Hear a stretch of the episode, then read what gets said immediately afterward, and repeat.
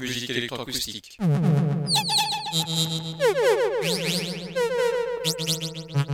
Musique concrète. Musique électronique. Musique instrumentale. Musique vocale.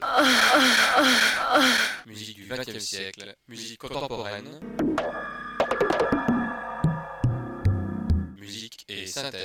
Une émission réalisée grâce à la phonothèque de l'IMEB, à la médiathèque de Bourges, à l'association des amis du GMEB.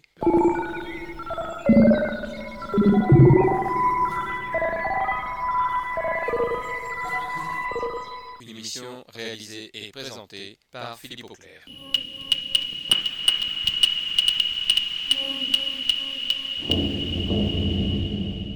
Musique et synthèse.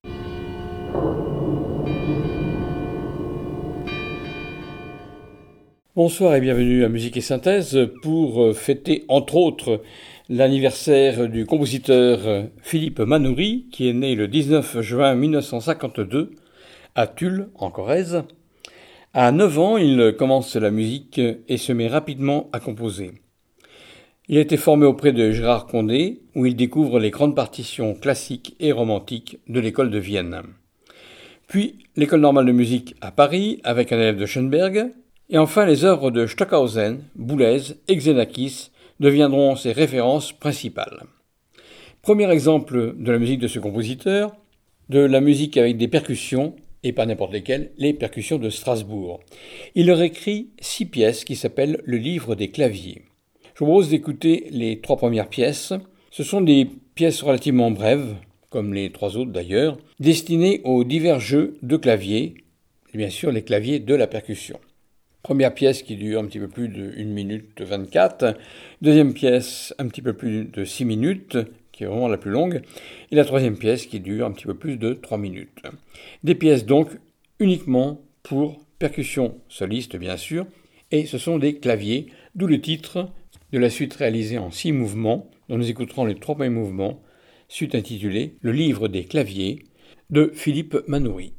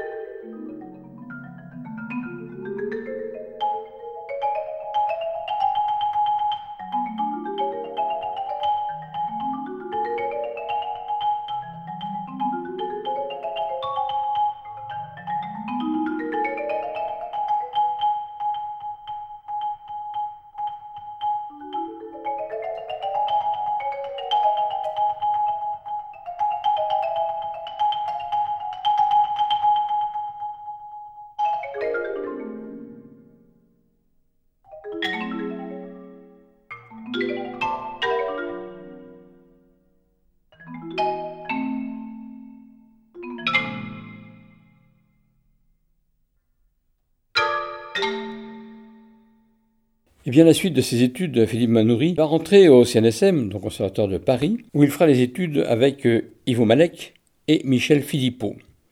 Il va suivre ensuite les cours d'analyse avec Claude Balif, puis il prendra des cours avec Pierre Barbeau en ce qui concerne la composition assistée par ordinateur, et en 1980, il rejoint l'IRCAM. À la demande des percussions de Strasbourg, c'est le compositeur qui parle, je devais initialement écrire une œuvre pédagogique. Le projet s'est ensuite transformé en une suite de six pièces. Le solo vibraphone ainsi que le duo de marimba, qui figurent dans ce cycle, peuvent être joués séparément. Deux autres mouvements sont constitués par un duo de marimba joué à quatre instrumentistes et deux jeux de gong thaïlandais, ou de cloche-plaque. Mais l'élément le plus motivant pour moi, dit toujours Philippe Manoury, a été la découverte des Six métallophones construits pour Yanis Xenakis, dont les caractéristiques sonores échappent aux normes habituellement rencontrées dans la lutherie occidentale. Les sons fortement inharmoniques de ces instruments m'ont suggéré des méthodes de composition tout à fait différentes, puisque la hauteur, donc l'harmonie, l'intervalle, n'est plus un élément d'identification. Vous venez d'entendre les trois premières pièces, une pièce pour deux marimba, ensuite une seconde pièce, un duo de marimba, un joueur par instrument. Euh, dans la première pièce, il faut deux joueurs par instrument, dans la seconde pièce, il faut un joueur par instrument. Et la pièce numéro 3, c'était le sextoire de Six Sense. Les instruments n'étant pas accordés aux mêmes hauteurs et d'ailleurs ne possédant pas de hauteur précise, ce qu'on appelle l'inharmonicité. Et puis on va entendre les trois dernières pièces. La pièce numéro 4 qui est un solo de vibraphone, variation textuelle d'une structure de base entrecoupée à plusieurs endroits par un élément virtuose et régulier. Outre les techniques à quatre baguettes, le compositeur dit qu'il a développé ici une technique qui consiste à étouffer avec la main certaines lames, tandis que d'autres résonnent encore. Avant-dernière pièce, écrite pour deux marimbas, deux joueurs par instrument, plus deux fois trois gonds thaïlandais, amplification de la pièce 1. Un même matériel de base, en vérité un canon, est vu sous des angles variés, instabilité ou stabilité harmonique, périodicité différente. Et puis enfin la dernière pièce, la sixième, qui s'appelle Sextuor de Six Sense une pièce plus complexe que la pièce numéro 3, qui elle s'appelait Sextoire de Six Sense. Cette sixième pièce joue principalement sur la notion d'épaisseur du son, où un même son doublé à deux, quatre ou six parties créera un effet de retenue sur l'accord des instruments.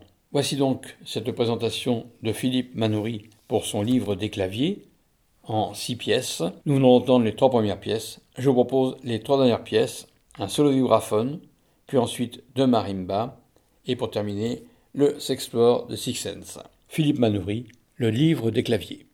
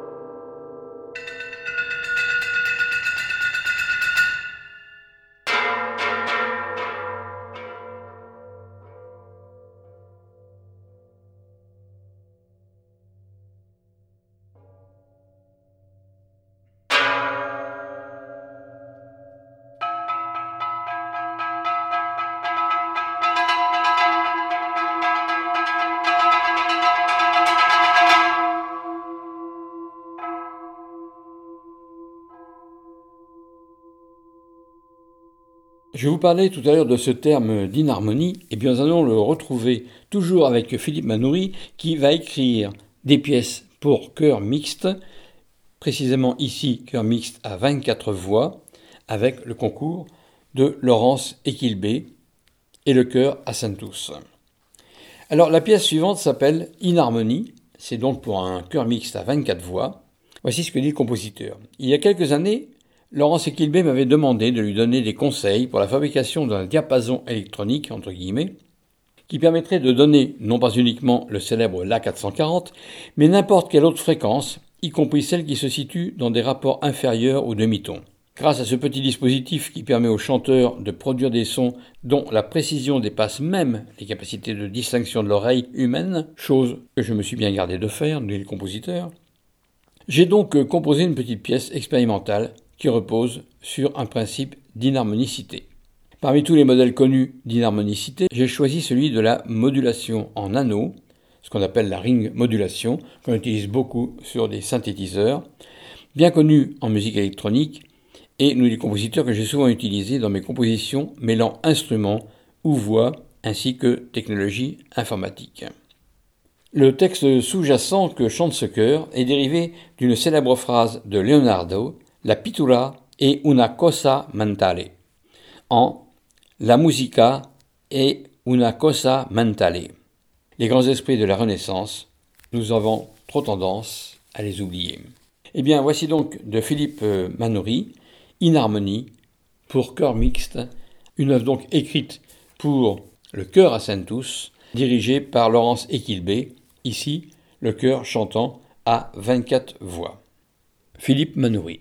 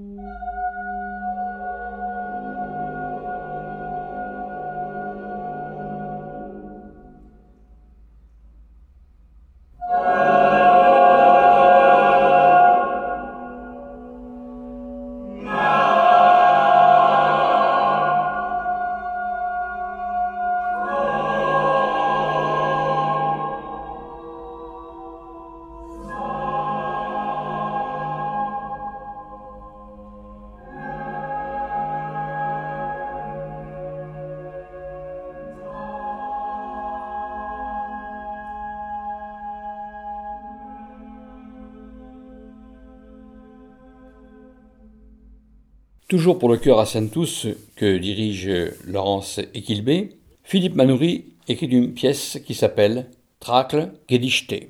La poésie de Georg Tralk est l'une des plus tourmentées que le XXe siècle nous ait laissées. Ça, c'est l'avis du compositeur Philippe Manoury. Mais ce tourment est aux antipodes de celui des romantiques. Le temps n'est pas celui de l'épanchement, mais de la brièveté. Tracle le savait pour lui-même. Lorsqu'une image surgit, c'est pour être aussitôt englouti dans la suivante. Le sens lui-même ne se fixe pas dans la durée. Si la couleur dominante est celle du bleu nocturne, il s'agit d'une nuit que les astres ont désertée. Quand bien même il y aurait des étoiles, elles ne renvoient qu'à un souffle glacial, entre guillemets. Lorsqu'une harmonie apparaît, c'est pour aussitôt mourir dans un seul son. La poésie de Trocle annonce l'apocalypse, entre parenthèses, celui de la Première Guerre mondiale mais est en même temps traversé par la nostalgie de moments qui auraient pu être heureux si seulement ils s'y étaient fixés. Mais la malédiction était omniprésente.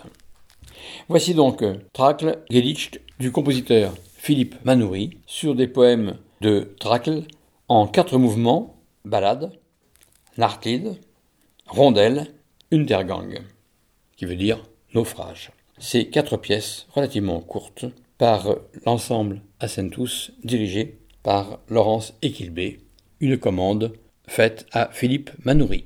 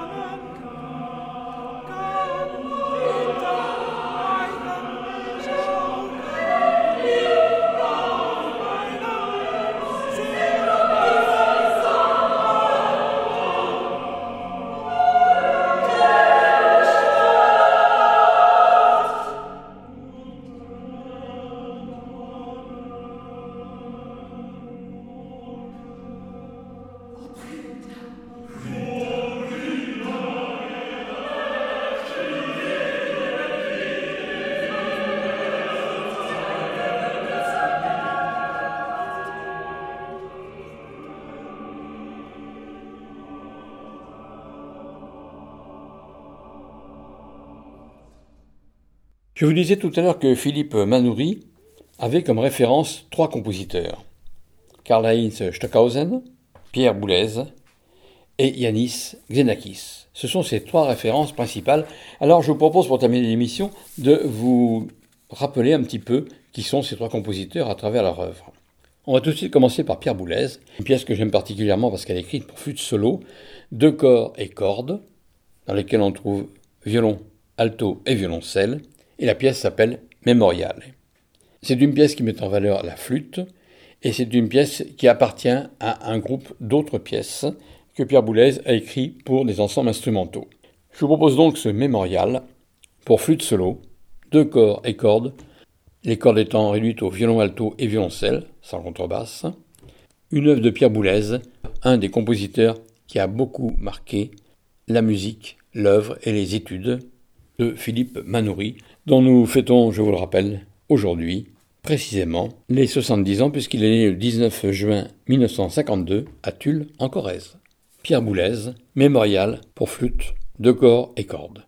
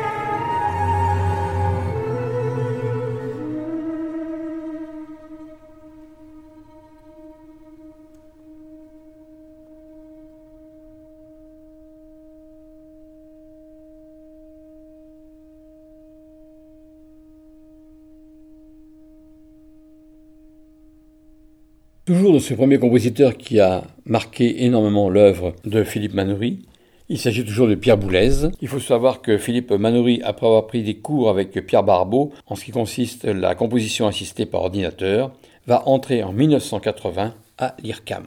Donc une manière de célébrer cette entrée à l'IRCAM avec une deuxième œuvre de Pierre Boulez, multiple pour 25 instruments dont je vous propose quelques extraits. Pierre Boulez, extrait de Música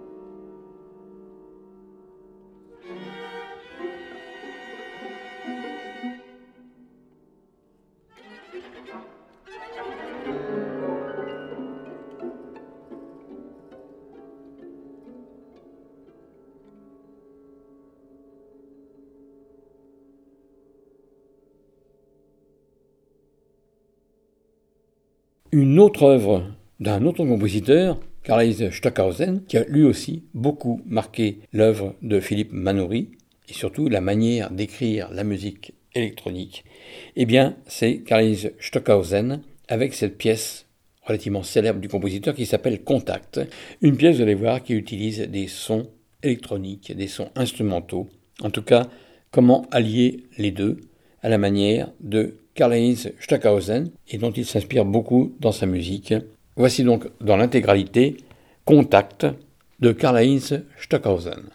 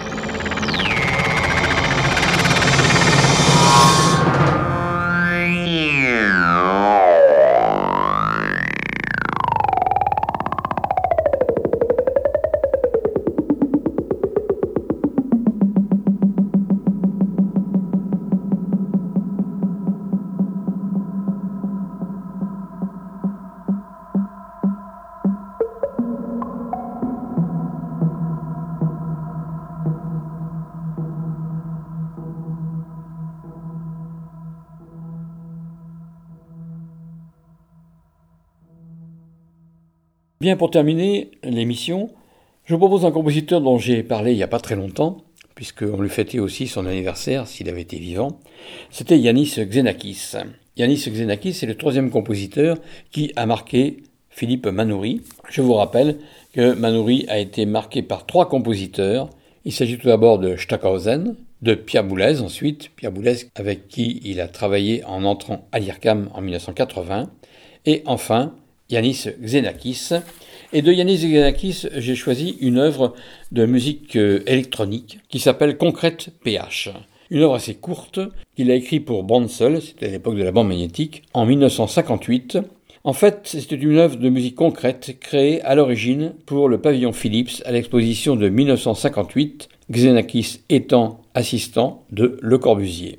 Avant de vous faire entendre cette pièce, je vous propose de nous retrouver dimanche prochain de 18h à 19h30, comme d'habitude, pour une nouvelle émission de musique et synthèse, émission que vous pourrez podcaster sur le site radioresonance.org, que vous pourrez écouter bien sûr sur les ondes de Radio Résonance 96.9 ou en streaming sur le site radioresonance.org. Revenons à Yanis Xenakis et cette pièce de musique concrète qui va clore notre émission, qui va clore aussi l'émission consacrée à Philippe Manoury, dont nous fêtons les 70 ans aujourd'hui. Yanis Xenakis, la pièce s'appelle Concrète PH. Une pièce de musique concrète, comme son nom l'indique. Pourquoi le titre Concrète PH PH paraboloïde hyperbolique et concrète, béton armé. Et eh bien voici donc tout ce qui a fait ce pavillon Philips à l'exposition de 1958 œuvre écrite pour cette exposition par Yanis Xenakis, typiquement de musique concrète. Concrète, PH. Bon anniversaire à Philippe Manoury.